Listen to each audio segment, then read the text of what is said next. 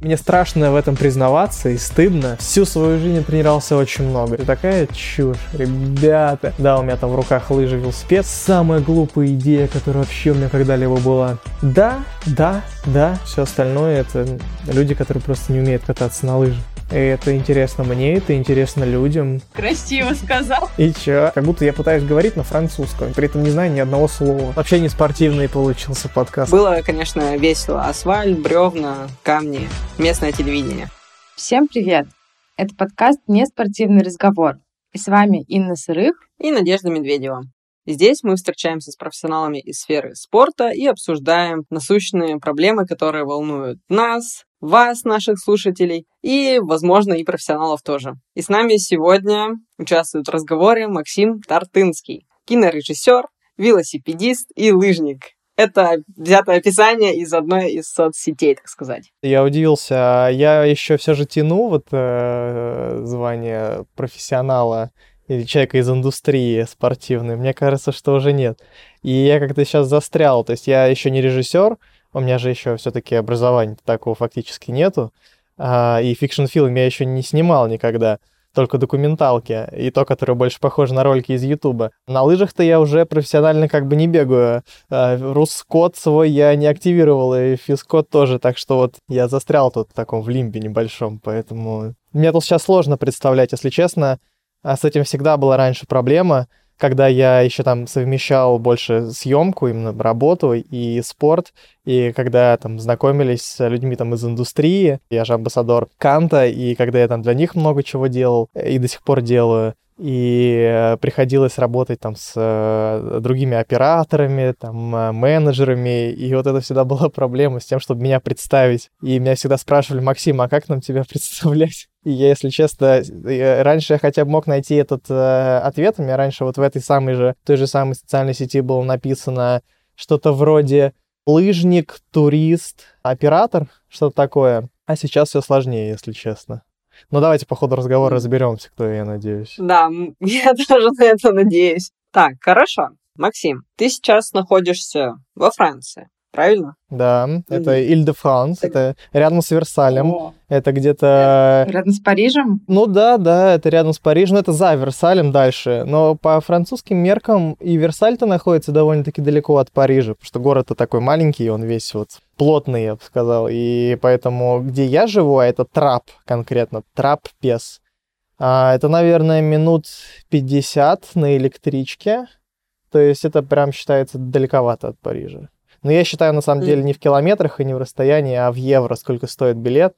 Мне обойдется в одну сторону, сейчас скажу, а, минимум 7 евро доехать в одну сторону до Парижа, так что 5 евро, да, на Арер, у нас так это называется, линия электричка, где-то 2 там евро, ну, по скидке чуть меньше, на автобусе. Я сейчас так все измеряю свой бюджет. Все в бюджете, в общем, не во времени. Тогда вот следующий вопрос, который, возможно, даст определение, да, тебе сейчас. Чем ты занимаешься? И вот про свою работу. Кем ты сейчас работаешь? Как ты, собственно, зарабатываешь на билет до Парижа? Я учусь на магистратуре, то есть Master in Filmmaking, то есть именно master degree, два года, обучение на режиссера. На самом деле обучение довольно плотное. Многие киновузы предлагают в master degree больше уходит в специализацию. Там кто-то именно в оператора, кто-то там в DOP, кто-то вот там в sound-инженера, там sound design и так далее.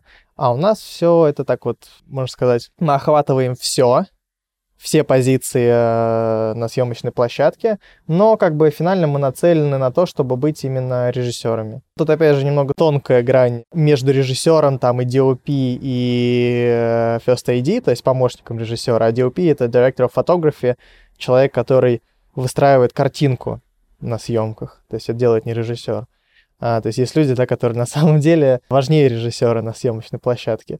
И вот, в общем, вот между этими тремя людьми мы, наверное, как-то разделяемся. Вот, наверное, этому мы и учимся. И это то, чем я занимаюсь сейчас э, все свое время. Хотя учимся мы не так уж и много. Мы учимся всего лишь три дня в неделю.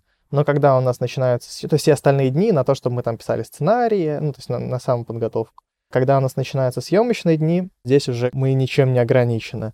Ну и также, соответственно, в свободное время мы снимаем там свои общие проекты там среди вот студентов, сокурсников. Это если моя основная задача основное дело здесь мое. О спорте поговорим чуть позже. Наверное, у вас будут еще вопросы, как да, я здесь да, будут, развлекаюсь. Конечно. А вот э, как я зарабатываю, это вопрос сложнее, потому что на данный момент вообще никак. У меня будут в феврале некоторые проекты с работодателем, с которым я еще работал в России. Он так удачно так подвернулось не переезжает, но расширяется и идет во Францию, и я буду для них делать некоторые съемки, но это вряд ли можно назвать такой прям работой.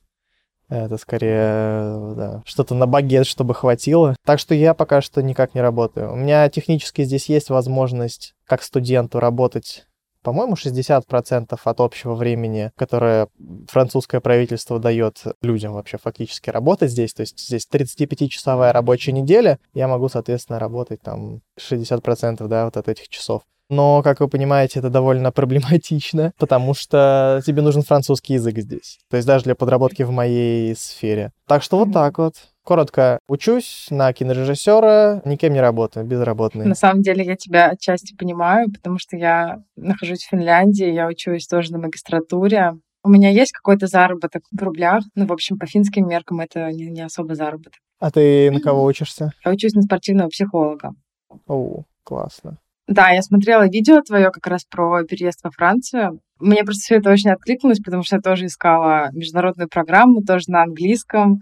И я думала, что, блин, классно было бы поехать там куда-нибудь во Францию, в Италию, в Испанию, но там везде нужен язык, которого как бы, ну, типа, учить французский, испанский или итальянский, это сложно. Да, это, кстати, И- была, да, самая большая, самая основная причина, по которой я в итоге выбрал вуз во Франции.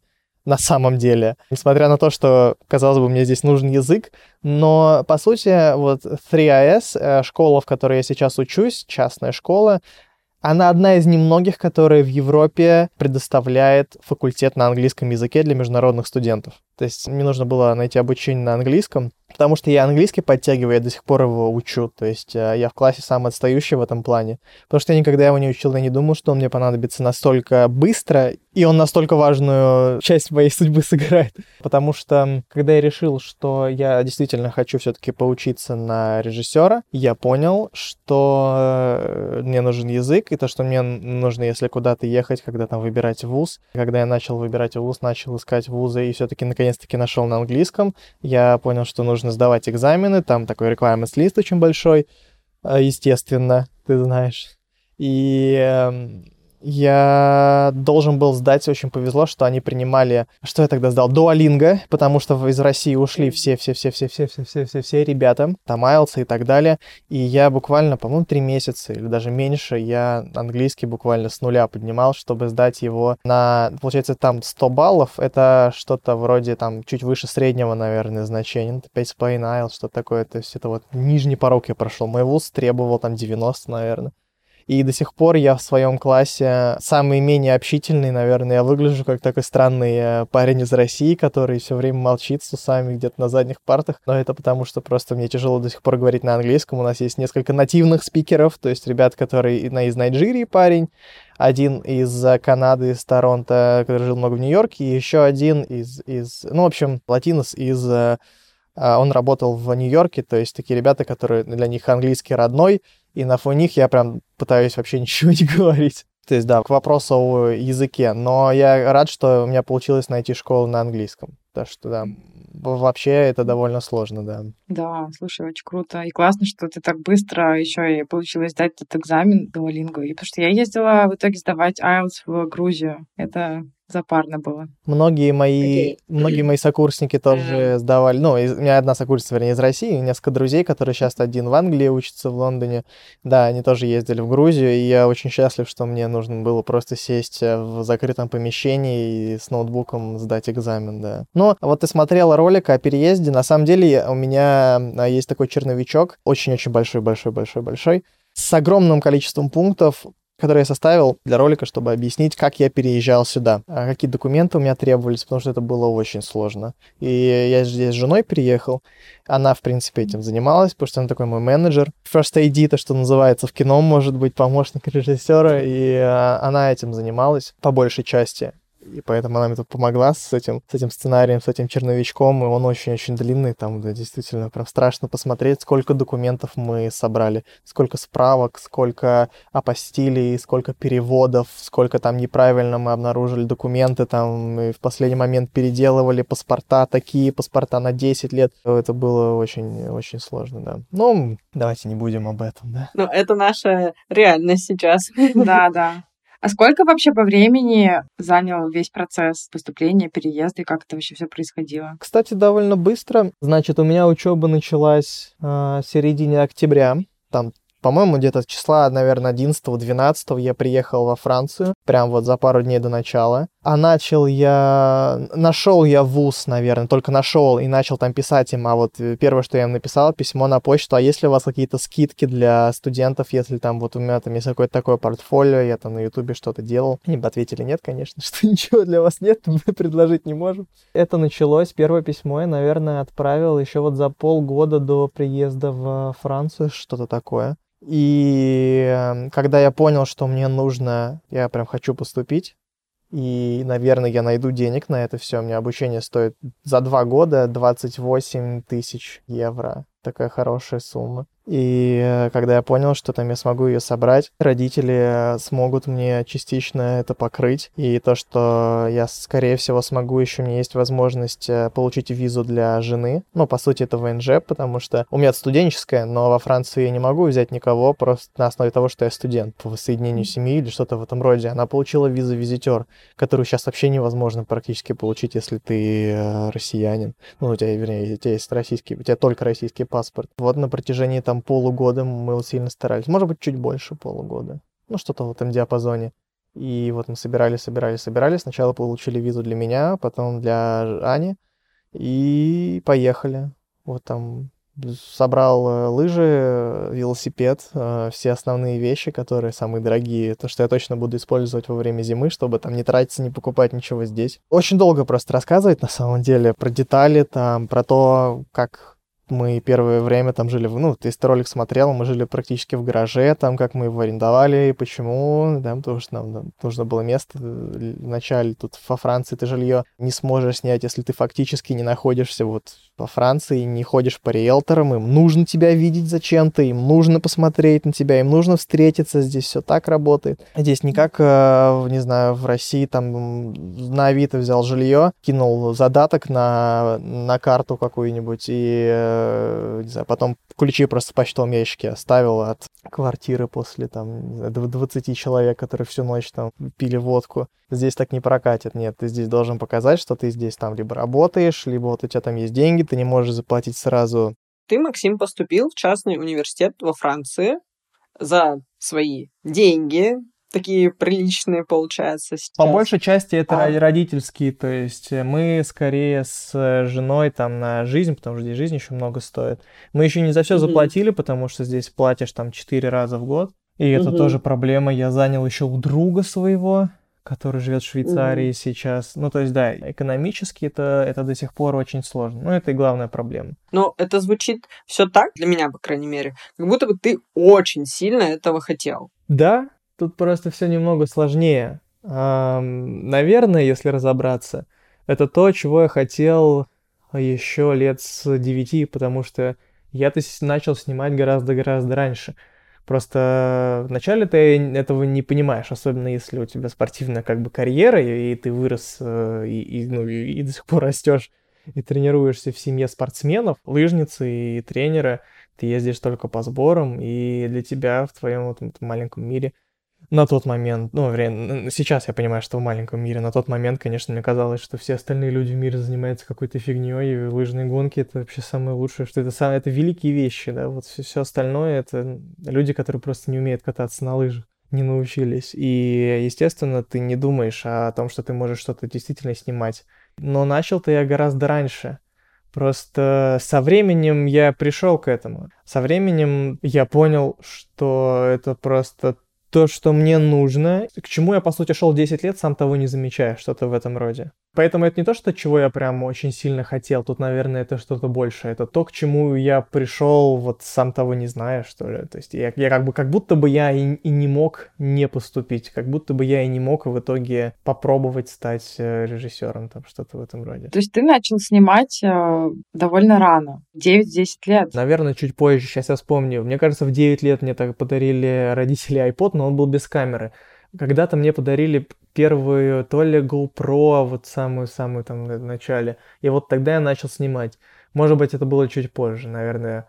Наверное, про 10 лет я соврал вам, глядя в глаза. Где-то, наверное, все же ближе к 12, что-то такое, начал снимать. Ну, наверное, чтобы вот точно, типа 13-14, я уже, по-моему, начал, да, я начал что-то монтировать. То есть это уже что-то было вот состоятельное, что ли первые ролики на YouTube, которые как раз сняты на GoPro, это та самая первая? Да, GoPro первая, да. Ну, то есть это, это по-моему, было и по, по нумерации это была третья вообще. У меня был еще другой канал, я вообще начинал не с этого. Так, так, так. Так, а с какого? Мне кажется, до сих пор что-то есть в Ютубе. Я давно к нему потерял доступ, но если также вбить Тартынский Максим, по-моему, там высветится еще один канал. Возможно, там еще ролики скрыты, есть такая вероятность. Что-то я еще снимал в Контакт. У меня довольно длинная история со съемками, и вообще, да еще там до блогинга, который в привычном виде меня все знают на Ютубе. Я еще вел ВКонтакте группу, был одним из э, редакторов «Лыжники Ру» она называлась, и я там снимал что-то новостные выпуски каждую неделю, что-то в этом роде.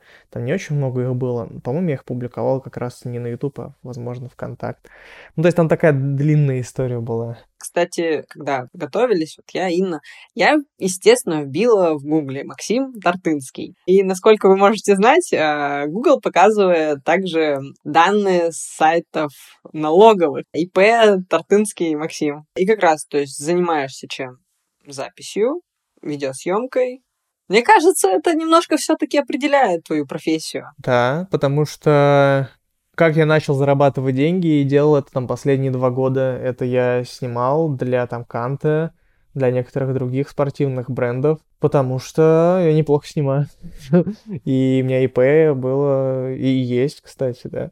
Что, что про эту часть моей жизни можно рассказать? Просто пару слов о том, как, наверное, обстояли дела там последние у меня там 2-3 года, скорее 2. Потому что раньше я еще мог себе позволить такую блажь, как кататься там по сборам по большей части и, и ни о чем не заботиться. Но последние два года моей целью было именно работать, именно там зарабатывать деньги. Когда я понял, что все же в моей жизни что-то меняется, то хочу я этого или нет, все переворачивается. Нужно это отпустить и пытаться делать то, что ты хорошо делаешь, а именно вот снимать. И да, последние два года я много снимал. Очень много. Ты имеешь в виду последние два года, это после 24 февраля? Скорее, да, да, да. То есть до, наверное, 24-го мне было как-то проще жить в, вот, в, это, в мане мирке, что ли. То есть э, я был другим человеком. ну, не будем глубоко в это лезть, но того меня, наверное, что ли, не вернуть, и хорошо, потому что я как-то поменялся. Если раньше я был совсем таким парнем, дитя солнца, что ли, как и многие спортсмены, когда ты, естественно, всю жизнь, если растешь на сборе, ты живешь на серотонине три раза в день, ты получаешь, да, вот этот вот серотонин, который, этот, этот гормон, с там, зарядка первая, вторая тренировка, все, что тебя волнует, это, это вот как ты их проживешь, ты исключительно каждый день ты просто наслаждаешься жизнью, то большинство спортсменов так и не могут в итоге вот из этого какого-то опломба в итоге вернуться в реальную жизнь. Как там многие спортсмены вообще после карьеры говорят, что вот им посчастливилось э, прожить две жизни, одну спортивную, другую обычную. Так вот, к обычной жизни как раз из профессиональных спортсменов практически никто не возвращается.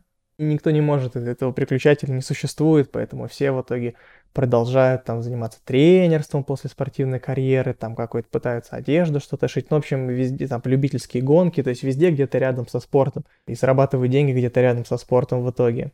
У меня все не так у меня с, вот два года назад все начало необратимо меняться в полное преобразование в меня из человека, который вот бегал по лесу зимой палками махал, грубо говоря. И ему были интересны там шлифты на лыжах, и как лыжи едут, не знаю, какой парафин и порошок положить на гонку, как откатать 5 пар, какие выкосить, там, на сколько процентов там быстрее или дальше. Слушай, мне очень понравилось еще видео, прикол про, господи, в Кировске, про чувака, который, типа, поехал по поводу лыж. Короткая видеошутка. А, это было по, ага, по поводу того, когда там не было снега, по-моему, да, в Кировске? Нет, нет, нет. Сейчас я скажу точно. Профессионал. А, да, но это, это, кстати, да, там еще рядышком где-то, по-моему, перед этим есть ролик, телевизионный репортаж о лыжной Кировской трассе. Это тогда как раз я начал вести YouTube канал именно им очень активно. Я понял, что прям хотелось там за неделю несколько роликов снимать, это была вкатка. И тогда не было снега, и что-то телевизионщики местные, они же там все, такой завод есть Фосагро, который, ну, для всего мира делает там химию и до сих пор продает. И который сейчас в лыжных гонках суппортит э, Кубки России, и вообще такой очень-очень богатый заводик, на котором держится, там, наверное, целый, не только город, вообще целый региончик. И, естественно, все там телеканалы под ним, и они такой сюжет очень смешной, зак... ну, не заказной, естественно, там они, они просто... Им, им даже заказывать ничего не нужно было, а, они просто для этого завода там, сделали такое, что вот спонсируемая лыжная трасса, спонсируемая Фосагро, вот она готова к сезону, здесь столько лыжников, столько много снега, мы все подготовили, на самом деле там не было ничего, то есть там всем было наплевать, пушки не работали, никто за ними не смотрел, там была куча камней, все испортили лыжи, и мы вот на этот репортаж сделали пародию. И потом э, нас там грозились застрелить что-то из охотничьего ружья э, этот э, директор этой трассы лыжной. Я была на той вкатке. Это, наверное, была моя последняя вкатка, когда я еще тренировалась. Мне кажется, это был 18 год, наверное. Я очень хорошо это помню. Снега не было вообще, и на одном из спусков на повороте там лежало бревно. Оно хоть и лежало по ходу, но это не помешало мне в него въехать. Ну, как бы было, конечно, весело. Асфальт, бревна, камни, местное телевидение. Да, я как-то сейчас вспоминаю, я, наверное, был таким бунтовщиком с первых роликов на своем канале. Там же где-то рядом я снял ролик типа Squeezy, Sport Nutrition, там там вообще была какая-то очень сложная история с тем, что кто-то кому-то некрасиво что-то из Инстаграма, вот эту сквиз спортивного питания из нас ответил в Директе, и там понеслась, мы засняли целый ролик, как мы там банку сквизи избиваем. В общем, было весело. Я поэтому я не скрываю из-за всю историю YouTube канала, как бы мне за нее не было стыдно, я пробовал многое. Я не скрыл ни одного ролика, только, наверное, пока что скрыто два, только по просьбе моих друзей, из-за того, что там им не нравится. Ну, один из них Сереги Волкова, где мы там шуточный из Кировска, где я делал блог, мы пробовали э, типа ну, типа такая там шутка была, что мы типа как попробовали коктейль Родченкова в конце, там я купил в аптеке, мы запихали его в бутылку с пивом, и типа там пили. На минутку Сергей Волков, он сейчас в основной сборной или в молодежной? Он, мне кажется, еще в молодежной последний год. Молодежная сборная России. Ну, понятно, причины, почему он попросил его все-таки скрыть этот ролик. Да я думаю, я его открою скоро, потому что нету причин, по которым э, стоило бы беспокоиться. Потому что, естественно, для нас скорее не так страшен был тогда, чтобы к нам попал, а просто выпить глоток пива этого, куда мы его закидали, это как предать самого себя. Мы настолько были тогда а, ребятами, э, ну он до сих пор, наверное, такой. Э, я был тем человеком, который был настолько вовлечен в лыжи, вовлечен в спорт, что для меня типа, там, сделать просто глоток пива, значит передать все свои принципы вообще. Я помню, потом мы ездили в Тёю, вершину Тёи. Первый и последний раз я там был, тоже был ролик оттуда. И я там из-за ковида, там, я там болел, э, и вообще вся эта дорога, весь этот сбор занял 43, по-моему, дня, или 46 дней, и я не выпил вообще ничего. Ну, типа, не, не пил вообще ни, ни глотка. Я просто скажу, тут очень важно сделать заметку, я считаю, на полях. Вершина Тёи – это поселок городского типа в Хакасии. Находится примерно в трех часах от э, Абакана. В вершине Тёи нет ничего. Вот просто ничего. Там есть одна улица, дома пятиэтажки и частные дома. Карьер заброшенный. И карьер, да. Карьер, который Евросруда, но сейчас он, насколько я знаю, заброшен. И там основное сейчас вообще а, ради чего и для чего и с помощью чего живут э, жители, это лыжники, которые приезжают туда на сборы, на соревнования, там сделали трассу, ну, в общем. И, находясь там, вот как-то так получается, что большинство лыжников на вкатке находятся там 30 дней и больше, там проходят самые дичайшие вообще сборища и тусовки. Я ну, всего этого не видел, да. Я только, я причем жил с ребятами, которые, по идее, были в этих самых тусовках там но я все это пропустил. Ну, то есть я все этого не, не знал, даже я после только узнал, что они там куда-то ходили, кому-то что-то делали. Люди, которые там часто ездят в вершину Тёй в начале сезона, называют это место подводной лодкой, потому что тут никуда не сбежать вообще. И когда я первый последний раз там был, это место на меня сильно повлияло так получилось, что летом, как раз в предыдущее лето, перед сезоном, это как раз то лето, по-моему, когда я снимал э, группу Бородавка. По-моему, то самое. То видео на три часа. Да, да. И когда я понял, что, а, блин, а ведь документалистика и вообще что-то серьезное в кино, что-то не блогинг, в общем, может быть, это интересно, и может быть у меня что-то вот выйдет, и я хочу что-то делать. Вот направление. В общем, как раз то лето почему я снимал бородавка? Потому что у меня же случился вот в Малиновке на сборе э, этот, транзиторная ишемическая атака, которая у нас в России принято называть это, микроинсультом.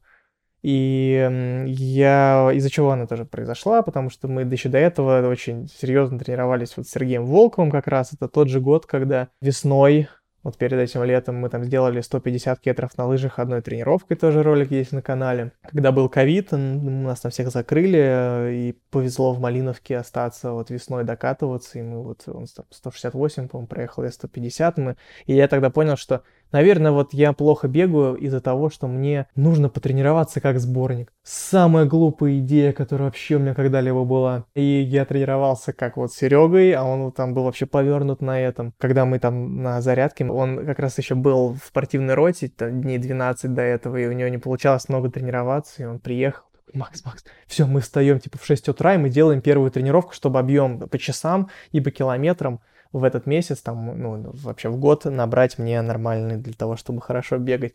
И все, у нас полтора часа только зарядка, мы фигарили там. Всякие лягушки прыгали в этой малиновке, это было ужасно. Я так провел, в принципе, все лето, и в конце меня вот в итоге настигло то, что должно было. И я снял бородавка, и я рассчитывал, что, наверное, вот я потратил столько сил. Надо этот сезон провести, взять мастера спорта. Думал, куда ехать, что делать. Я не должен был ехать в эту теорию. Я сначала попросился с, на вкатку поехать с другим тренером, мы поехали в какое-то что-то Печоры или типа того э, на поезде, там не было снега, и я такой, нет, все, мне нужно, нужно обратно вернуться в Москву, я возвращаюсь в Москву, сразу же оттуда на самолете там лечу в Тёю, опаздывая на самолет. Я, я не знал, какая там погода, мне все говорили, там минус 30, а там по температуре там минус 2, там 0 плюс. Я взял там два чехла лыж с собой, тубус палок, ник самолетный э, авиаперевозчик не хочет это брать, я переплачиваю за три багажа, ну, там, за два дополнительных, я не успеваю, мне говорят, все, извините, вы не летите, не габарит уже мы не берем. Мне говорят, бегите с чехлами на, в самолет напрямую. Я говорю, как, куда? Он говорит, прям в салон бегите. Я не понимаю, там, бегаю по аэропорту, у меня из тубуса вываливаются все палки вот так вот, раскидываются, я их собираю, успеваю на самолет, прям со всеми чехлами кидаю им по трапу, там, уже перед перед э, дверью. Они, они, оказывается, если ты опаздываешь, S7 молодцы. Они как коляски их берут потом. Ты, если ты с ребенком, например, с коляской пришел же в самолет, они куда-то их деют, так вот э, нормально. Они потом могут их, оказывается, засунуть в багаж я все это оставляю, все, потом меня начинает трясти, потому что я думал, что я сейчас потеряю билет за 25 тысяч рублей со всеми вот э, переплатами за багаж. Тогда это казалось очень много. Тогда, когда билеты стоили там 3-4-5 тысяч рублей за самолет, 25 тысяч оказалась сумма, которая, если сейчас ее потеряю, я все, я никогда не оправлюсь после этого. Сейчас ты, конечно, когда ты летишь во Францию, там на одного человека, наверное, под сколько, под 100. Это смешно. И тогда меня трясло, э, летишь там еще, по-моему, 5 часов до этой Тёи, до этого Бакана, и там меня я пытался, все время просил воды у стюардессы. До сих пор после этого не могу летать в самолетах нормально, мне, мне прям плохо. И столько много усилий и в этой Тёе, и потом, как меня там довозили, я просился, как э, у меня там не было смазчиков, там я поехал со сборной Московской области, но, естественно, я для них был никем, и меня там даже у меня не было вакс-кабины, там э, жидкую мазь на, на улице там на лыжи наносил, сам пытался мазаться, классические тренировки, поэтому у меня получались отвратительно. Там сложная погода, я еще первый, ну, когда ты на новом месте, сам мажешься, тяжело. Я там первые там неделю, наверное, я просто постоянно на тренировках только и делал, что перемазывался, там намазывал лыжи, потом шел пару подъемов, опять вставал. И я вижу, люди одни и те же проезжают, проезжают вокруг меня, думают, что за дурак на гонке также, там, типа, просил у смазчика включи вечером, потом приходил там, чтобы там тренер главный, старший не видел сборной области, чтобы я на глаза не попадался, типа, там, поздно вечером делал лыжи на гонку, там. В общем, столько много усилий, и в итоге ковид, аж год ковида, я просто заболел, и вот почему я там провел так много времени. Так себе сбегал все, Возвращаясь к чему я это все рассказываю, к тому, чтобы вы понимали вот этот вот мут, почему mm-hmm. это было для меня, наверное, не такое тусовочное место, как для некоторых. В какой-то момент я жил один. Я как раз заболел ковидом, я решил не возвращаться домой. Опять же, я за свои деньги тогда летал, там, и это было дорого. И плюс я думал, ну, все-таки ковид, я же могу кого-то заразить. А тогда перенесли второй этап Кубка России. Там первый этап Кубка России всегда проходит в этой тёе, да. И эм, потом все уезжают. А тут из-за ковида перенесли второй этап туда же. Но все уехали, а я остался. И вот на этой подводной лодке я был практически один. Я болел, хорошо, что я мог не выносить мусор, потому что, да, симптомы ковида ты ничего не чувствуешь, э, никаких запахов. У меня там на кухне скопилась куча э, мешков с мусором. Тогда я начал понимать, наверное, впервые вообще что-то вот, наверное, не супер интересно заниматься лыжами, когда ты идешь в магазин, и покупаешь мясо категории Б, там, с какими-то вообще хрящами и костями, чтобы сделать там пасту баланеза, ну то, что можно назвать, если это можно назвать. Назовем это баланезой. Да, да. И финальный, наверное, такой поворотный момент, когда я начал э, выздоравливать после ковида, и Папа мне сказал, надо медленно ходить, медленные походы, спокойненько восстанавливаться. В Тёй там есть такой маршрут, который сейчас принято, наверное, было бы называть скитурным, но летом это, наверное, просто тропинка, а зимой ты на лыжах, как по сугробам, просто идешь по лесу куда-то. В общем, до камня, в гору. Ну, не очень большая гора, но это занимает там туда-обратно, наверное, маршрут 5 часов. Я пошел один и что-то не рассчитал время. У меня в Инстаграме до сих пор, по-моему, есть последний поход, что ли, называется. Это в сторисы, которые ты сохраняешь в кружочках там. Актуально. Как я там заблудился, и было уже ночь, типа там, ну, это тёя. И когда было очень страшно, в общем, когда я думал, что я там останусь, что все, это конец. И когда я наконец-таки вот выбрался на этот, а, городу, повезло, э, на, на часах Сунта, там уже маршрут строят, как ты идешь, я просто вот, вот, там, чисто случайно вышел на тропинку, по которой я поднимался, и я тогда подумал, блин, а вот чем я занимаюсь вообще? Первый раз, наверное, так серьезно подумал. И когда из сезона в сезон, из гонки в гонку у тебя не получается, не получается, не то, что не получается какое-то место занять, а просто не получается хотя бы пробежать ее нормально, просто как гонку. И это вот привело меня к тому, где я сейчас нахожусь. Как-то вот почему я говорю, что это не то, что мечта быть, э, снимать кино, а это как-то само собой вот разумеющееся. У меня мама говорит, это типа судьба, она вот, верит в... Предначертано. Предначертано, да. В...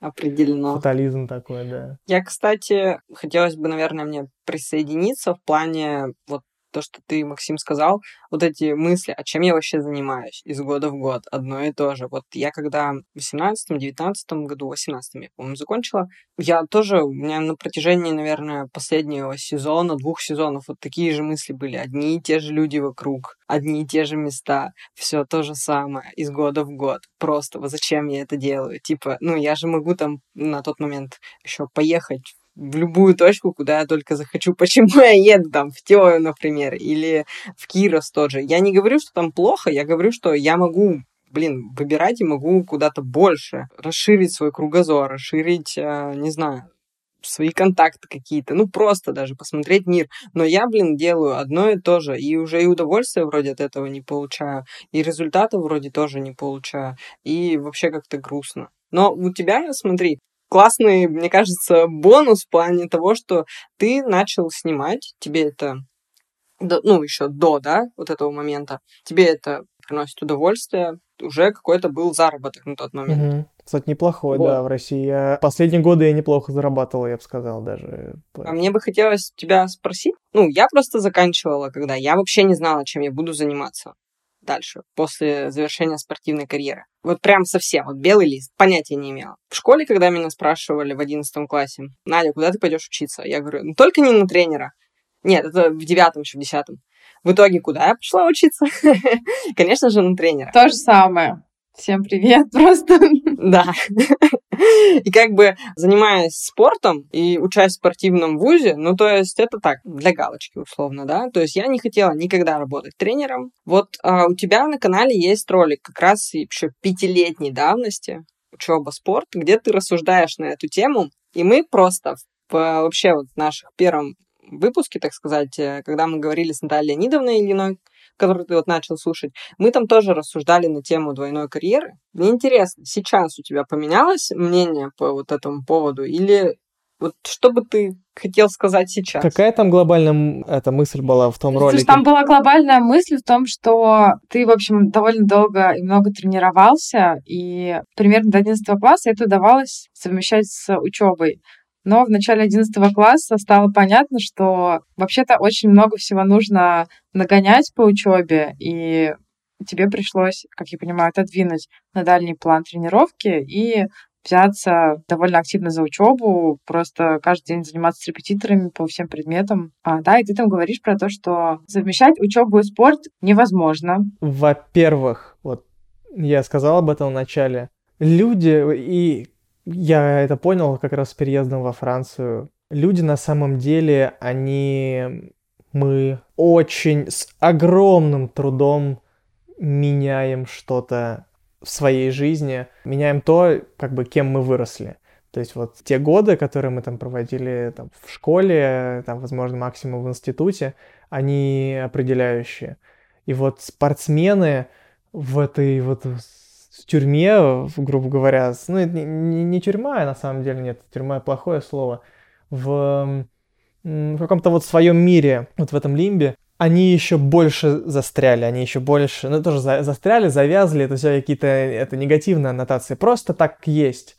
И мы не в итоге вот все равно приходим к тому, чтобы там тренировать или, я не знаю, ну, какой-то лыжной работе, или там стать э, спортивным маркетологом, или там что угодно, в общем, ученым, возможно, там в спорте, или там каким-то реабилитологом, вот и так далее, и так далее. Почему, например, для меня сейчас и, ну, первые три месяца здесь были такими сложными психологически во Франции? Потому что я переезжал именно с тем, что я вообще с этим расстаюсь просто беру и расстаюсь. Вот, вот, типа, границы до, после вот я этот, в паспортный контроль перехожу. Да, у меня там в руках лыжи, велосипед, но нет, это все, я про все это забываю. И, наверное, это было самое сложное.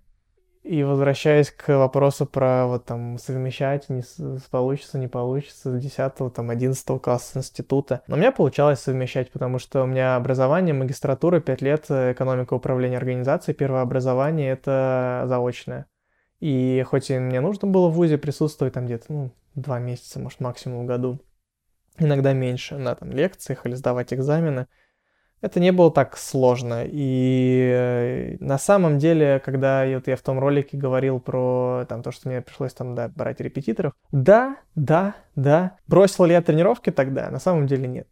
Сейчас я понимаю, что я, я очень много тренировался всегда всю свою жизнь тренировался очень много и очень много времени уделял этому. Вот что бы я ни делал, все равно, опять же, наверное, с тем количеством времени, что я выделял тренировкам, я мог бы и, не знаю, многие люди, вернее, могли бы там спокойно бегать на международном уровне. Проблема не в том, что там совмещать, не совмещать. Проблема того ролика, главная мысль, и вообще для кого этот ролик, для тех, кто не понимает, кто еще, вернее, не может признаться в себе, что все это уже закончено Потому что спортсмены, у которых все получается, не задаются вопросом, они что делать, учиться или бегать. У них нет такого в голове. Они зарабатывают деньги, у них все хорошо, они живут прекрасную жизнь, они бегают там, неважно, где сейчас на Кубке России, или они там пытаются раньше выезжать куда-то. У них все великолепно, у них очень четко все построено, да, спорт. Почему они должны от этого отказываться в пользу там какой-то учебы непонятной, и какой вообще, и какой-то там толк и профит. А вот э, такие ролики смотрят люди, там, вроде меня, и люди, которые, для которых, которые на самом деле не могут просто себе признаться, что они недостаточно хороши в спорте, они недостаточно сильны. Дело не в том, что можно совмещать и до какого возраста. Дело в том, что сильный ты или нет. И ты не натренируешь это никак. Вся эта чушь про то, что спортсмены там говорят – да, талант это 10%, но 90% это наше упорство. Это все такая чушь, ребята. Ну, это все глупость. Вы можете сделать миллион километров вообще, жить на тренировках просто, и питаться травой, там, спаржей, протеином, и, не знаю, массажей ходить, там, допинга объезд, иметь лучшие лыжи. Вы ничего не добьетесь, вы никогда не обгоните там на лыжах ребят типа Большинова, которые просто родились такими. Они могут вообще не тренироваться, или как Устюгов сейчас там, да. Он может не тренироваться, у него видели какое пузо. Но он сейчас месяц потренируется, и он сейчас на чемпионате России выкосит всю сборную практически. Вот в чем вопрос. Вы просто либо туда, либо сюда. Вы просто определитесь, кто вы есть, и все. И там не нужно выбирать. Там нужно просто определиться, вы спортсмен, вы способный или нет. Вот и все. Слушай, ну вот ну вот до того, как ты пришел к этой точке, было же какое-то время, да, когда ты и занимался спортом, и при этом учился. Я читала где-то, или ты говорил про то, что твои родители транслировали позицию о том, что ну, образование это важно, да, и ты учился в физмат-лицее. Угу, с братом, да, да. Они вообще, у меня родители как раз те люди, которые пушили вот нас в сторону образования, и они делали все для этого.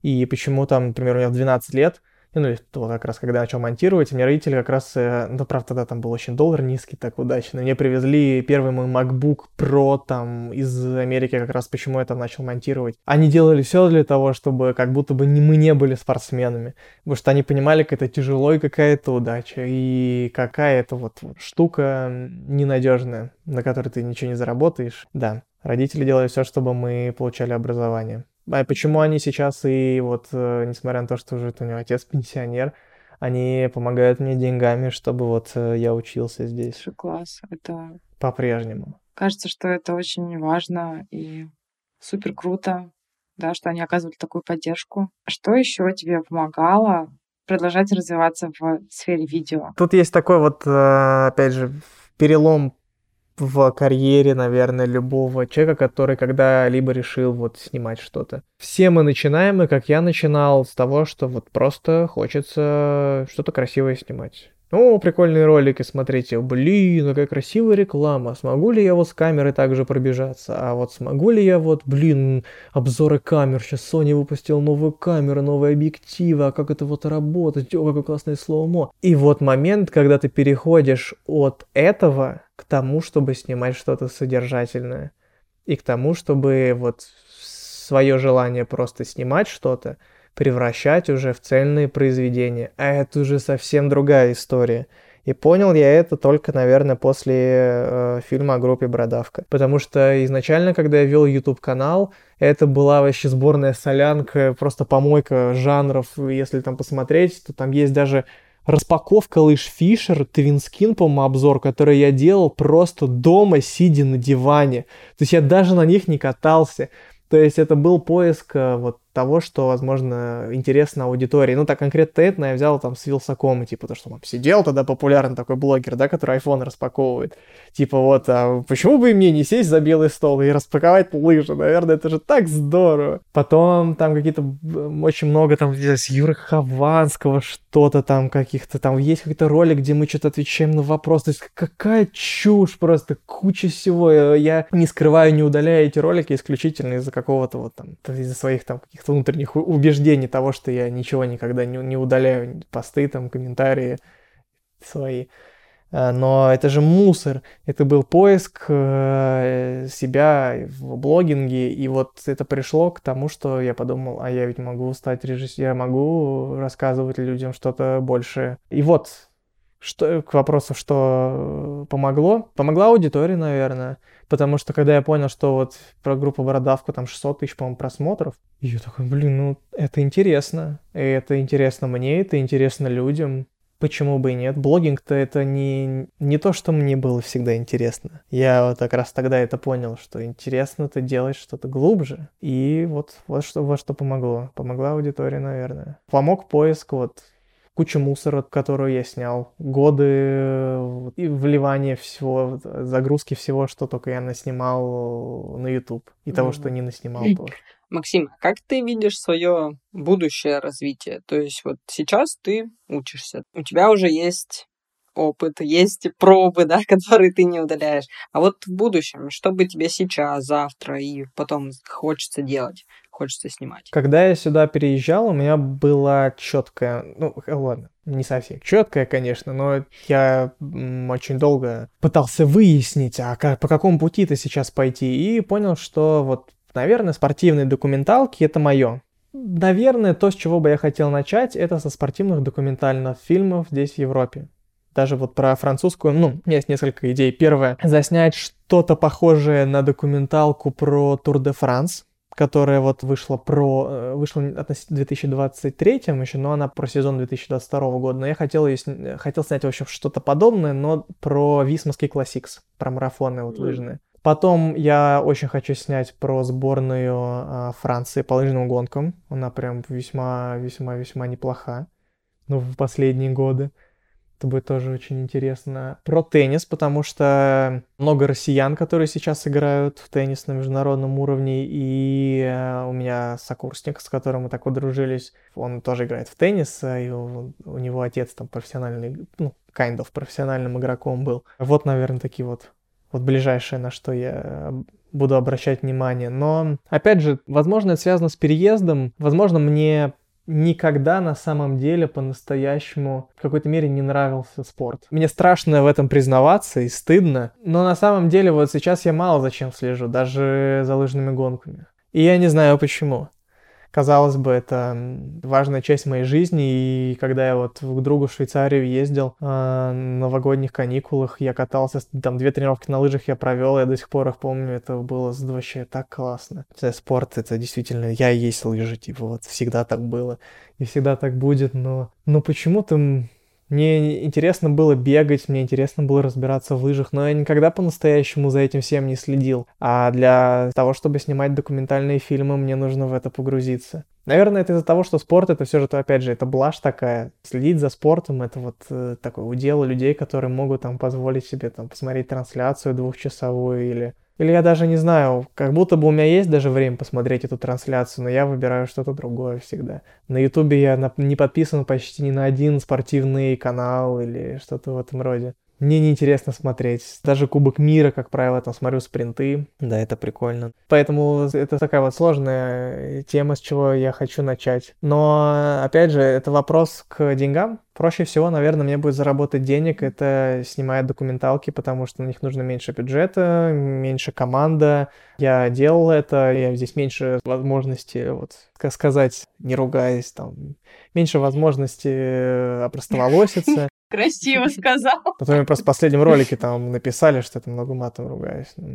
Но на самом деле я хочу снимать полнометражные фикшн-фильмы не о спорте это просто, опять же, наверное, не для подкаста, он у вас более развлекательный, да, и тут, наверное, сложно мне начать э, рассказывать, там, что меня волнует и о чем бы я хотел действительно снять, потому что на самом деле это вещи, которые там только в, кино, только если у тебя есть там сценарий, ты можешь вот уже четко сказать, что вот все, мы снимаем, или даже брейкдаун, или э, если есть, э, даже, вернее, даже скорее после того, как у тебя есть сценарий, ты по этому сценарию уже просчитал съемочные дни, после этого только ты можешь сказать, что вот, да, можешь запичить там идею, можешь теглайн, локлайн, э, все это рассказать и сказать, что, что ты хочешь снимать действительно. Мне пока что рано о таком говорить. Я просто чувствую, что мое это снимать э, полнометражные фильмы тоже такая тонкая грань. Многие люди, мне кажется, даже там среди, возможно, моих одноклассников, они хороши, многие в технических каких-то моментах, но чтобы вот снимать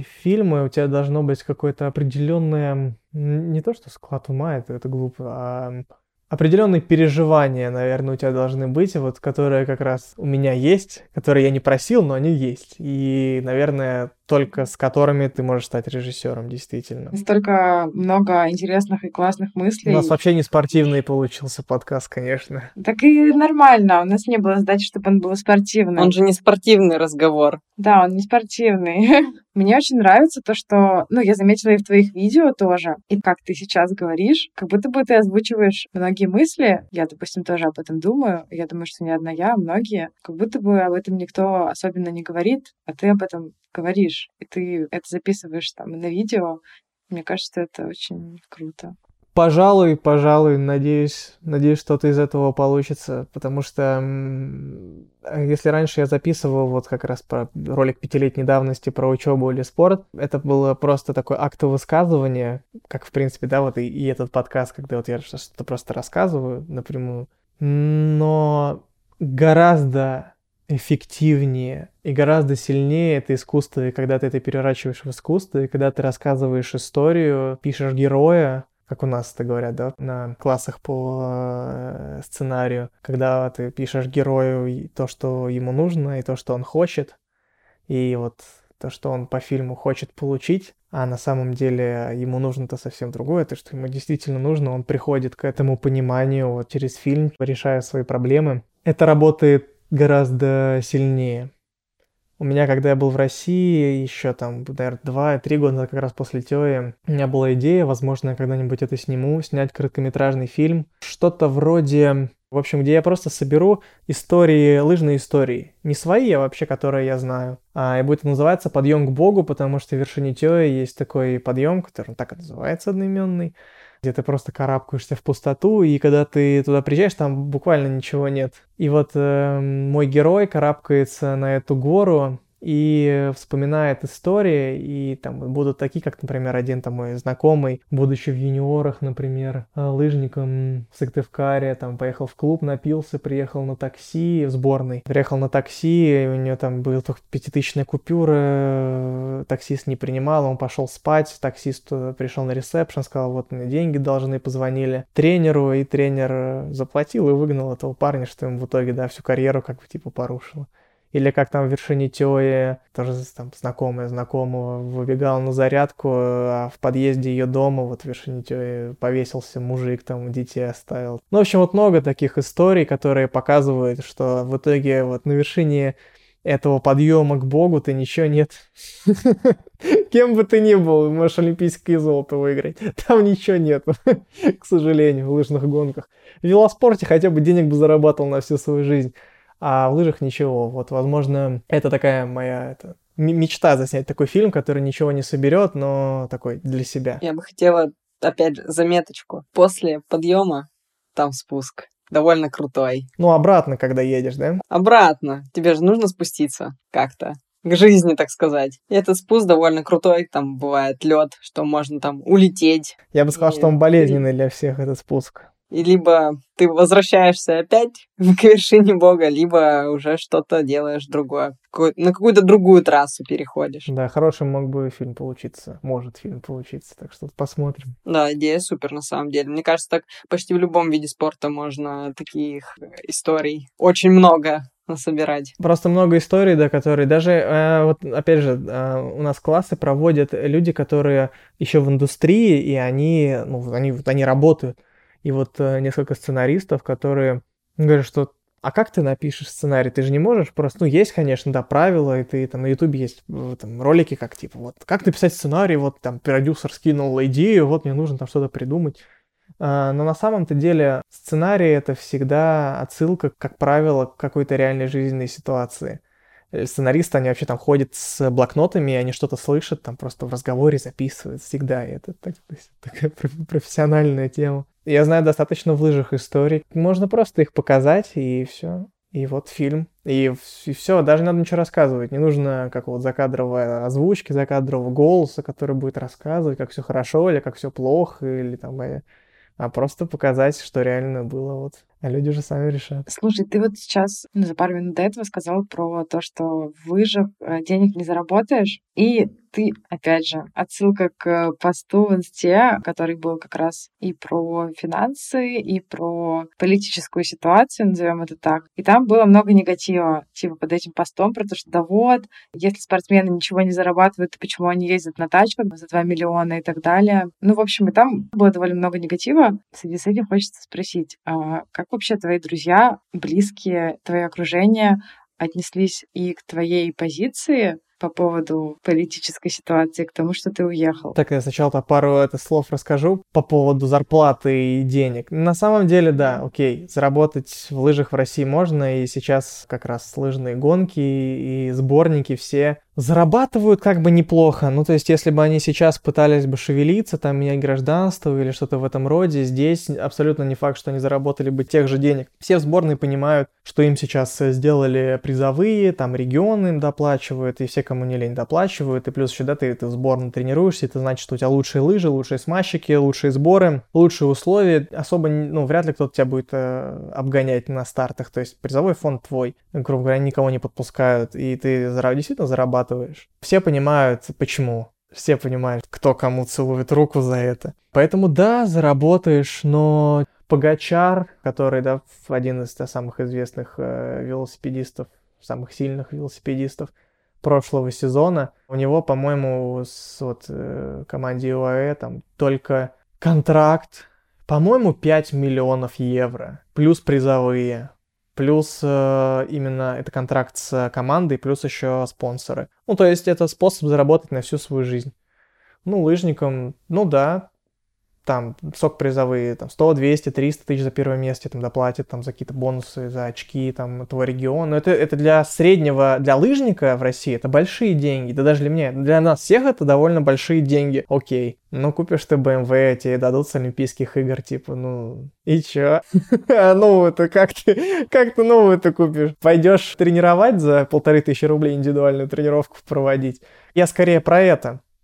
Ну, нет, действительно, да. Они, естественно, почему все как бы, да, и не меняют гражданство, хотя могли бы, потому что они понимают, что на самом деле они в России сейчас лыжники именно неплохо зарабатывают, да. Ну, это просто все как бы, опять же, относительно. Для них это наилегчайший способ заработать, так скажем. А по поводу, как отнеслись, да, близкие. Я, если честно, уже как-то особо и не помню. Да и мне все равно на самом деле. Я очень серьезно разделяю две вещи. Первое — личное мнение и людей, которые за это там хотя бы как-то ответственны, ну, то есть э, официальные лица. То есть я человек, за который всегда выступал за свободу слова, это почему я, ну, после того, как, наверное, я начал банить людей в своем ютубе, вот как раз когда там я такой каминг типа совершил, выбрал сторону, я там какой-то момент их банил, но потом я такой, все, а почему я вообще баню людей? Я, я, я же за свободу слова, типа. Хоть это немного не то, я могу банить людей, конечно же, это потому что это частный мой инстаграм, и это не затыкание ртов, это просто моя страница, не хочу там что-то видеть. Но как бы из-за того, что это за свободу слова, я практически никого не банил. И никого не банил до сих пор, у меня там только личные оскорбления, и то не всегда, или когда я пьяный и по фану кого-то могу забанить. Просто для настроения. Но так я никого не баню. Почему? Потому что за свободу слова это значит, что люди имеют право на свое частное мнение, в том числе там мои родители. У тебя папа тренер, мама тоже спортсмен спортсменка. Но при этом интересно, что они тебя как раз пушили в сторону образования. Как так? Ну вот я говорил, что они понимали и понимают, насколько это непостоянная сложная профессия. Причем они даже говорят, что им тогда, там, когда там в 90-х, 2000-х было легче, ну, в 90-х, 2000-х там уже не бегали, ну, нет, ну, в 2000-х, когда папа тренировал, было легче, потому что, как бы, были даже какие-то клубы, там, завод, мама там спонсировала завод КНАУ в Красногорске, немецкий, там, он, а мама у меня ездила здесь по марафонам европейским, там что-то выигрывала. Было даже легче. А сейчас лыжные гонки дают тебе что? Это на самом деле все просто делается, вот опять же, по вопросу определения, кто ты и куда тебе надо идти, оставаться в лыжах, там, в спорте или идти, там, э, учиться, работать. Ты просто, ну, как бы открываешь и смотришь средние зарплаты, средние призовые и зарплаты там, там, зарплату в кино, зарплату, ну, к сожалению, так жизнь работает, ты ничего не сделаешь, ты вспять это не повернешь, ты не заработаешь откуда-то кучу денег. Смотришь, что ты будешь делать, какие у региона твоего возможности, типа, ну, смотришь, что там зарплата у тебя 25 тысяч, должен быть в ментовке, тебя могут закрыть в какой-то момент, ты там должен, не знаю, какие-то в ментовке там постоянно появляться, там, сдавать экзамен, какую-то хрень еще делать, должен э, на сборы там какие-то вот пункты выбивать, денег на сборы то тут есть, то тут нет, Сейчас вот даже бывшие сборники, буквально вчерашние, уже занимают деньги на сборы, занимали на прошлом году на подготовку летнюю. То есть это вообще такие непостоянные вещи, ты них денег не заработаешь, ты не, ну, даже в лучшем случае не заработаешь. Ну что, Большунов э, обеспечен деньгами? Да нет. Теперь, я думаю, все-таки да, поскольку у него вышло очень много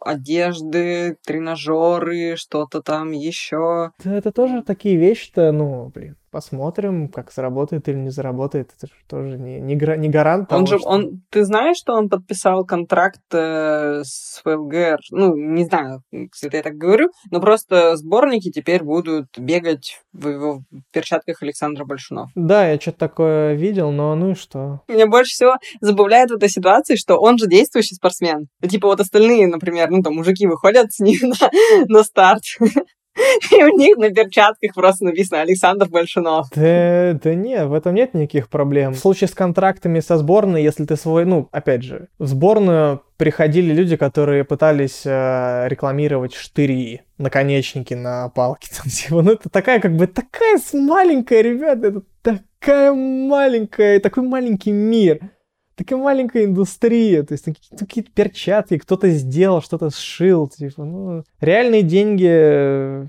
у людей, ну, а, ладно, что, все равно будете пикать, так что не надо. Это, ну, в общем, там люди нормально там деньги зарабатывают. Если ты свой, конечно, там тебя будут саппортить, там, но, но это, это, это уже другая тема просто. Это мы, да, я... Вопрос был в том, почему родители пытались образование дать, потому что в лыжах денег не заработаешь. Ну, конечно, если ты там непростой лыжник, наверное, ты денег заработаешь. Ну да, но мне кажется, что так почти во всех видах спорта у нас, к сожалению. Да, не, к сожалению, вообще пофиг. Тебе не все равно. А кому, кому не все А, ну блин, да, да, точно. Это как, мне понравилось у Вити Кравченко в ролике, когда он а, у Олега Тинькова вопрос задавал, и Витя же вот обычно как, он привык к тому, что он задает какие-то спортивные вопросы наводящие, и и люди как бы, ну, они в индустрии, им интересно, они начинают отвечать. А Олег Тиньков, ему так вообще, он такой, ведь честно, мне я понял, вот людям, которым так все равно на вот все, на всю эту спортивную э, историю, как и мне сейчас. И вообще, что там, кто там бегает, за сколько, кто там что-то делает. Это путь никуда, это путь без будущего, это бесполезно, это, это мерзко, типа. У меня друзья хоть и бегают до сих пор, вот опять же Серега в сборной, но я и он, я думаю, мы понимаем все к сожалению, что ему приходится, да, там, недавно находиться, наверное, частично. И чем он жертвует? Всем. Оставаясь в сборной, там, не меняя гражданство, не пытаясь что-то делать. Это выбор каждого. Но мне все равно. Я привык э, смотреть на это с позиции все равно. Я, типа, очень далеко от этого. И почему мне не должно быть все равно? Самый главный вопрос. Это вопросы, там, 20-30 людей, типа, в федерациях, там, вот, в командах. Но это вот, опять же, как мы иногда обсуждаем, а почему типа такие там маленькие призовые в лыжах? Почему такие трансляции? Или почему сборы такие ужасные? Или еще что-то? Как это плохо, как они страдают? Это же какое-то лицемерие мне, например, э, говорить за там Серегу Волкова, типа, Серега, а как тебе, наверное, плохо, как там у тебя зарплаты или еще что-то. Ну это же глупость. Я же не буду, не пойду завтра с утра, когда за багетом на первый этаж, не буду говорить продавщице, типа, excuse а, пожалуйста, объясните мне, а вот как вам здесь хорошо здесь вам живется? Вы так, наверное, много работаете, возможно, вам, вам плохо. Давайте мы что-нибудь придумаем с этим, давайте сделаем реформу, давайте давайте побастуем, давайте так, чтобы зарплату повысили или профсоюз какой-нибудь сделаем. Да нет, это ее дело. Это дело э, продавщицы булок и хлеба. А лыжная тема там, с федерацией это вопрос тех, кто там бегает сейчас. Не моя точно. Я, не, я даже не имею права выступать за них что-то. Им, им все кайф. Им все, у них все прекрасно, я уверен, так что... Слушай, чё, Ты говорил про то, что у тебя был микроинсульт. Ну, это, да, транзиторная ишемическая атака, если точнее. Такого, как бы, как я понимаю, именно понятия микроинсульт не существует. Но, кстати, без последствий, почему это именно транзиторные ишемические атаки часто так проходят. Это вообще что такое? Я просто, я просто не очень знаю, ну, что это, как это. Ты это узнаешь по симптомам, если э, в итоге у тебя не было никаких последствий с нервной системой, там, с, э, как там, не перекосило, я не знаю, там, проблемы с э, мимикой лица или что-то такое. Если впоследствии ничего этого нету, то это практически невозможно диагностировать, вот точно был у тебя он или нет. Просто тебя спрашивают, какие ты симптомы, что у тебя чувствовал. А что я чувствовал? Я тренировался, как я говорил, ковид очень-очень много, потом еще съездил, а не буду говорить, куда я съездил, и потом, короче, вернулся и сразу опять же, что-то я там сбегал, по-моему, накануне, что-то типа контрольный еще э, кроссом. И я чувствую, что с утра готовлюсь к тренировке и сижу на кровати, читаю что-то в Инстаграме, я не могу э, предложение разобрать. Читаю раз, второй раз, третий. Я не понимаю его смысл. Потом я понимаю, что мне тяжело просто, вот я читаю слово, я не понимаю его смысл. Для меня это как будто скрижали какие-то просто как каракули. Хотя я вижу слово, я не понимаю. Потом э, начинает немереть лицо, и прям пополам. И там часть языка и лицо, ты там понимаешь, что у тебя он такой съезжает, и даже полностью там типа еще немного рука. Ты съезжает, и у тебя такой, ты как в облаках, как будто в таком, в таком тумане. А, я, по-моему, пытался что-то еще записать своей, на тот момент, по-моему, еще этой девушке. Сейчас уже не э, голосовой, я понимаю, что не могу, я не могу просто сказать, как будто я пытаюсь говорить на французском, типа, при этом не знаю ни одного слова. Как будто я должен что-то сказать, но я не могу, то есть я просто не могу сформулировать предложение. Вот, и это вот так вот продолжалось, я уже не помню сколько, может, минут 10. Это не так уж и страшно, но тогда было смешно, как там, естественно, рядом с Малиновкой, с этой лыжной трассой, там нету ни одной больницы с МРТ. Огромные бабки делаются на том, чтобы вывозить лес в Китай до сих пор. И там вроде больница даже такая прям современная, красивая, они прям ее там сделали с этими, как у нас любят в России, да, все цифровизовано, ты можешь через госуслуги записаться, на экране все выбрать, потыкать в начале билет, так удобно, лучше, чем в Париже, знаете, вообще прям, но вот аппарата МРТ там нету, нужно ехать что-то в Вологодскую область 300 километров, чтобы сделать себе МРТ. Это как раз тот же этот УЛК заводик, который потом э, последнюю зиму, когда я там был в Малиновке, разбирались со мной, почему я назвал их колхозниками на крузаках. Ко мне приезжали тоже. Ах, столько много всего интересного было. За, свою маленькую, этот, скромную блогерскую карьеру я пережил. Сколько тебе тогда было лет, когда это произошло? Да много уже. 20. Очень много. Почему я, у меня в итоге-то лыжная карьера не получилась? Я просто очень слабый, да, у меня вот типа порог сердца, вот этот двустворчатый артальный клапан, который там не до конца закрывается. Мне спорт этого, это вообще ужасно. Это, это меня убивало каждый день. Я навредил своему организму очень сильно. Я думаю, за свою спортивную карьеру назвать вот эти, эти дрыгания мои конвульсии на лыжах. Это очень тяжело для меня. Мой организм не спортивный. Он не создан для спорта был ни дня ну, после там 14-15 лет, вот после этого такая граница, все, не. Да и в детстве, на самом деле, тоже. Меня до сих пор, если я там сделаю какую-нибудь работу или буду пробегу гонку, я, меня жутко будет болеть голова. Это всегда было. Я ел кучу обезболивающего, типа там, ну, пока тренировался. Это и было с детства. Ну, то есть, просто спорт это не, не про мой организм, он не тянет это вообще никак. Я не создан для этого. Спорт это ужасно, да? Наши выводы просто к концу этой записи. Спорт это ужасно, вообще все просто. Очень интересное окончание. Да не, нет, занимайтесь на самом деле. Мне сейчас очень сложно. Я понял, насколько я подсел на серотонин, ну вот это вот серотониновые качели, и насколько мне сейчас тяжело без них, потому что ты когда тренируешься каждый день, и ты всегда на позитиве, тебе всегда классно.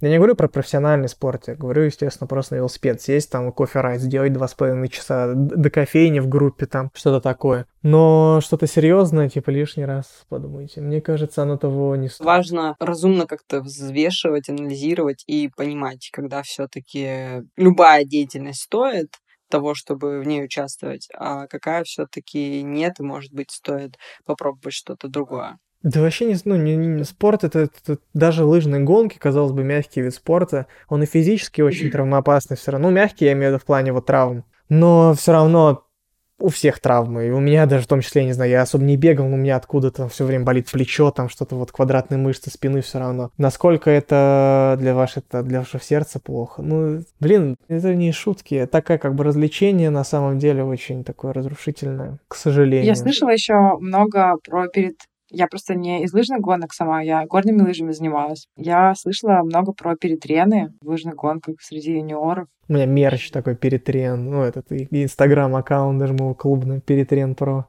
Мое, можно сказать, запатентованное название. Да, ну, это то, с чем я сталкивался ежегодно. Вот э, мы с моими э, некоторыми друзьями спорим, вот, а что сложнее, ну, типа, что, что сложнее, там, лыжные гонки или велоспорт? Ведь в велоспорте там такие вот Тур де Франс, там 21 этап, там они ездят столько тысяч километров, да, у них там каждый день гонки. Но все равно, как по мне, лыжи это самое-самое-самое вот отвратительное для вашего организма, что только придумало человечество. Потому что э, как лыжники бегают гонки, и что требуется от спортсмена во время подготовки – это ужасно, это несовместимо с жизнью просто. То есть ты именно не, не то, что там готовишься к марафонам, там подготавливаешь мышечную базу, там какую-то объем. Нет, ты должен все делать. Ты должен и делать объемы, и прыгать имитацию на 2000 километрах в горах на высоте с гипоксией. Ты должен делать это постоянно, тренироваться с баллоном, и должен вот это, и вот это. Но нет такого ни в одном виде спорта. То есть именно то, что функциональное, э, сочетание функциональной с функцией с мышцами, и вот сливается в, в этот апогей э, сгорания заживо на гонке, типа, совместное. Ты каждую гонку ты отдаешься как там последнюю. Как будто, как будто ты в Лондоне убегаешь от э, бешеного парня с ножом, который хочет у тебя телефон отнять, и ты вот бежишь как в последний раз, чтобы он тебя не догнал. Вот это вот лыжные гонки, только если ты еще делаешь это с лыжами, со смазкой в лыжне, и должен делать это очень технично. Вот что такое лыжные гонки. Ни в одном виде спорта в другом такого даже близко нету. Есть нагрузки, есть объемы, есть, да, сложно, когда ты, не знаю, как спринтеры себя в горах чувствуют э, на велогонках, как там дистанционщики, как они очень много там этих туров проезжают за сезон, но нет. Но именно в лыжах ты будешь просто умирать. Вот именно умирать. Лошадиный вид спорта, он не просто так. Отвратительно. Не занимайтесь лыжей не стоит. Антиреклама лыжных гонок. Про, я всегда это говорил. Это, зато это честно. Профи, ребят, профессионально лыжами заниматься не стоит. Типа, с другой стороны, в России, наверное, там тем же велоспортом тоже особо заниматься не стоит, потому что опасно. Просто очень опасно. Но если говорить именно о какой-то спортивной составляющей, просто вот если вы живете например, здесь во Франции и хотите заниматься лыжами, то несколько раз подумайте, лучше велосипед или плавание. Те плавание там тоже хлорка, не, не надо. Триатлон можно. Ну, триатлон-то, если вы уже такой старичок, такой дедок прям. А да, если, если еще можете нормально дать, то велогонки, мне кажется. Совета скидал, да. От бывалого. Планировали мы на час, уже полтора часа прошло. Сори. Нет, тут э, двустороннее, трехстороннее такое взаимное общение, поскольку, правда, интересных тем много, обсуждать можно прямо долго. Ты хорошо знаком со спортивной сферой, да? Я, Инна, тоже хорошо знакомы, достаточно хорошо со спортивной сферой, и то есть Опять же, у нас есть свое мнение, да, как то, что происходит сейчас, э, тоже бывает трогает, бывает нет. Но нам нужно заканчивать. К сожалению. Люди, которые бегают, наверное, под ваши подкасты, у них сегодня длительно вышло. Макс, спасибо тебе большое. Очень реально интересно. Мне кажется, что у меня довольно много какой-то почвы для размышления после нашей беседы. Да вам спасибо. Я на самом деле всегда люблю э, поговорить, особенно в последнее время, потому что когда отошел, опять же, от Ютуба, от блогинга, вернее, такого именно повседневного, Иногда хочется тоже высказаться как-то, поэтому... Макс, спасибо тебе большое. Спасибо, Макс. Тренируйтесь много, тренируйтесь с удовольствием. До новых встреч.